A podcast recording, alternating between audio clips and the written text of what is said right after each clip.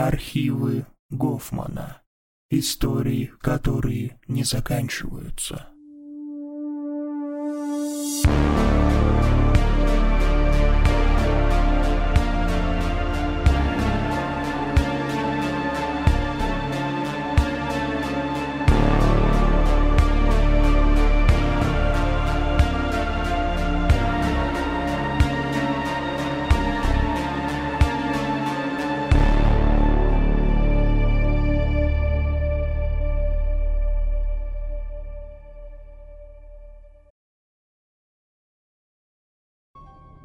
Тихий смех оборвал наш веселый диалог, и мы напряжно вслушивались в тишину ночного леса, нарушаемого лишь потрескиванием костра. «Вы это слышали?» – напряжно спросила Кристина, испуганно всматриваясь в темноту, царящую за нашими спинами. «Ого, прикалывается кто-то». Я лишь спокойно отмахнулся. И охота было переться в такую даль, чтобы попугать нас. Может, лесник? Мой друг Данил тоже был напряжен, и это меня откровенно веселило. Ха, если это лесник, то мы можем получить люлей за разведение костра в неположенном месте. Не думаю, что мой смешок ободрил их, хотя, по-моему, шутка была не так уж и плоха. Ладно, трусишки, пойду гляну, что там такое. Может, не стоит? Напряжно сказала Женя. Мало ли кто там. Лишь хмыкнув в ответ, я снял фонарик с ветки огромного дерева, под сенью которого мы разбили лагерь, и отправился в темноту ночного леса, оставив у костра троих своих друзей, напряжно смотрящих мне вслед. Место, где располагался наш лагерь, было достаточно далеко от дороги и населенных пунктов. Мы специально потратили много времени для его поиска, чтобы полностью погрузиться в атмосферу дикой природы. Следовательно, бурелом тут был приличный. И кому, черт побери, нужно было идти в эту глушь за нами – Пробираясь вглубь с фонариком, я старался зацепить лучиком света ночного приколиста, чтобы рассказать ему о правилах хорошего поведения в лесу. Однако, на первый взгляд, мы тут были одни. «Ну и? Где же ты, клоун?» Когда за спиной раздался шорох, я резко обернулся, и луч фонаря осветил сморщенное лицо старика, который висел вниз головой и пялился в меня белесыми глазами. Его рот начал медленно расползаться в ухмылке, это могло бы выглядеть даже забавно, если бы его пасть не была полна заостренных зубов.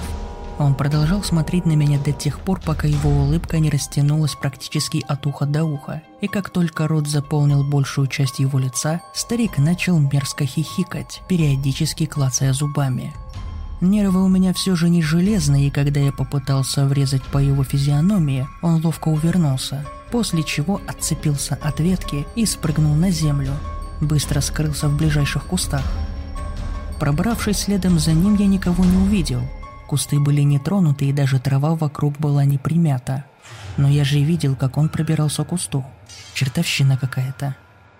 Вытерев выступивший пот с лица, я решил не рассказывать об этом увиденным друзьям, но утром увести их отсюда. Однако меня ждало новое удивление. Нашего лагеря не было – я опытный турист и достаточно хорошо ориентируюсь на местности, но там, где мы разбили лагерь, был лишь сплошной бурелом. Предположив, что я просто потерял ориентацию, я замер и прислушался. Место нашей встречи с незнакомцем должно было быть неподалеку от нашей стоянки, и поэтому услышать звуки лагеря мне бы не составило бы труда. Но звуков не было, только шум ночного леса. И я один посреди всего этого с одним лишь фонариком в руках. Так себе перспективка. «Эй, народ, вы где?» Вместо ответа лишь хриплое хихиканье. Опять этот гад. «Эй, дедуля, а ну-ка выйди!» Раздраженный тем, что заблудился в двух шагах от своего лагеря, я был рад любому шансу сорваться на кого-либо. «Поговорить надо!» Луч от фонаря уперся в низкорослую фигуру деда, который выходил из кустов, перемазанный чем-то темным и тащившим что-то за собой. Когда он подошел поближе, я смог разглядеть, что тащит он за волосы тело моего друга, а перемазан он кровью, по всей видимости, его кровью. «Поговорить?» Хриплый бас незнакомца звучал достаточно громко, и, кажется, сам лес замер, прислушиваясь к нему. «Говорить? Я люблю говорить!» Отпустив волосы моего друга, дед встал на четвереньки и бодро пополз на меня, хрипло рыча. Закричав, я кинулся на утек, но далеко убежать мне не удалось. Через пару минут мое горло схватила холодная рука, а тело ударилось о большое дерево. Фонарик выпал у меня из рук, но лунного света хватало, чтобы увидеть рожу этого существа. Старое перемазанное кровью лицо, которое, открыв пасть, пускало слюни, нюхая меня. «Говори!» Хрипло протянуло существо, сильно сжимая мою шею. «Я хочу говорить!» Я лишь дергался в его стальной хватке и чувствовал, как легкие начинают гореть, а разум захватывает паника. В следующий момент существо ослабило хватку и отпустило меня. Мешком рухнув на землю, я жадно глотал воздух. Я пытался осознать все безумие ситуации, в которой оказался. Дед тем временем наклонился ко мне и, мерзко ухмыляясь, какое-то время следил за тем, как я прихожу в себя. «Говори!» Положив руку мне на голову, он схватил мои волосы и поволок меня через чащу леса. «Ты должен говорить!» «Отпусти меня, сволочь!» Попытки разжать его хватку были тщетными. Дед крепко держал меня, и я просто вцепился в его руку, держась за нее, чтобы он не оторвал мне голову. «Что тебе нужно от меня?» «Я хочу говорить!» «Ну так давай говорить, только отпусти меня!» На какой-то момент старик замер, что-то обдумывая. Затем с легкостью поднял меня и посмотрел своими белесыми глазами в мои снова оскалил пасть в мерзкой ухмылке от уха до уха, после чего, разразившись каркущим смехом, отпустил мои волосы. Упав на землю, я снова очутился в полном одиночестве. Безумный старик исчез. Поднявшись на ноги, я побрел к предполагаемому месту лагеря, надеясь все-таки найти свою группу и благополучно закончить этот кошмар. Но далеко мне уйти не удалось. Через несколько метров что-то с хрустом, ломая ветки, рухнуло мне прямо под ноги. По одежде я с трудом опознал свою подругу Женю. Узнать ее было крайне трудно, так как ее тело было изломано невидимой силой. Словно ее таскал и бил обо все подряд огромный зверь. Самое ужасное в том, что я догадывался о том, кто и что стало причиной ее смерти. «Она не хотела говорить!» Хриплый голос деда, казался, раздавался отовсюду. Как бы я ни старался, я не мог заметить его силуэт в лунном свете а фонарик остался на том месте, где он схватил меня. Подобрав палку покрепче, я встал спиной к дереву, рассчитывая как можно дороже отдать свою жизнь, хоть и понимал, что шансов выстоять против его силы у меня практически нет. Спустя пару минут я заметил, как нечто на четвереньках дерганными движениями перебегает от куста к кусту. Без сомнений, это было то самое существо – я старательно наблюдал, как его силуэт то тут, то там, шурша, носился вокруг меня, но в один момент он возник прямо передо мной и одним ударом повалил меня на землю. Сопротивляться действительно было бесполезно, дед обладал чудовищной силой, а вот убежать... Пустившись на утек, я слышал позади себя лишь издевательский хриплый смех этого урода.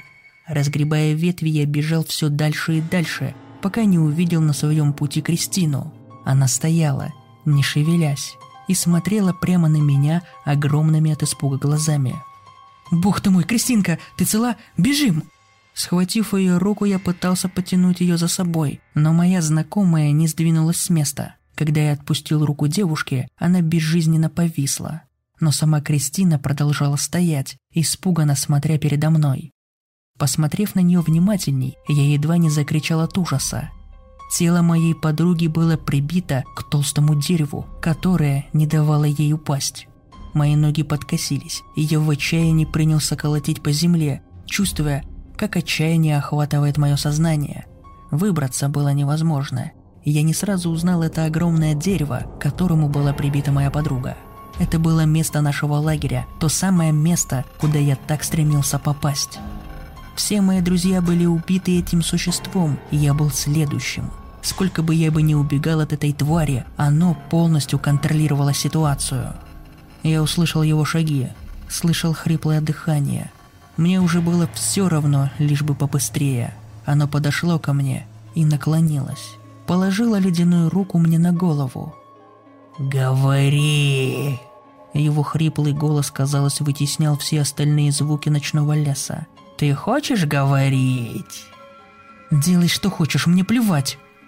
Вдруг дед схватил меня за грудки и, протащив пару шагов, резко ударил о ближайшее дерево. «Ты должен говорить!» В ярости орал он, продолжая колошматить меня от дерева. «Ты должен!» От очередного удара я просто потерял сознание, и последнее, что я видел, было перекошенное злобое лицо старика, перемазанного кровью моих друзей и скалющиеся на меня заостренные зубы.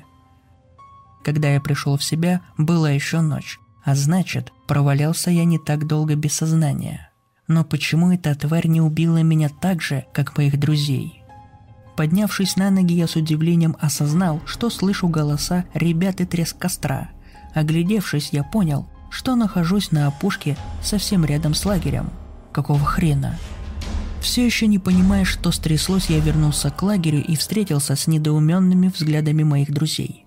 «Ну что там?» – напряжно спросила Кристина. «Есть там кто-нибудь или что-нибудь?» Посмотрев на фонарик в своей руке, на костер, который был в том же состоянии, как до моего ухода, я осознал, что прошло не больше пяти минут с момента, как я самодовольно пошел проверять причину шума. Игнорируя расспросы, я сел возле палатки и уставился на пламя костра, которое согревало скорее мой разум, нежели тело. Друзья периодически кидали на меня тревожные взгляды, шептались о своем, осуждая меня и пытались понять, прикалываюсь ли я над ними или нет – мне было плевать, о чем они говорили. Я лишь хотел понять, что произошло. Но, увы, ответов не было. «Мы еще поговорим!» Хриплый шепот за моей спиной заставил меня подпрыгнуть. Но, обернувшись, я никого не увидел. Лишь мерзкий тихий смех, удаляющийся куда-то в глубину ночного леса.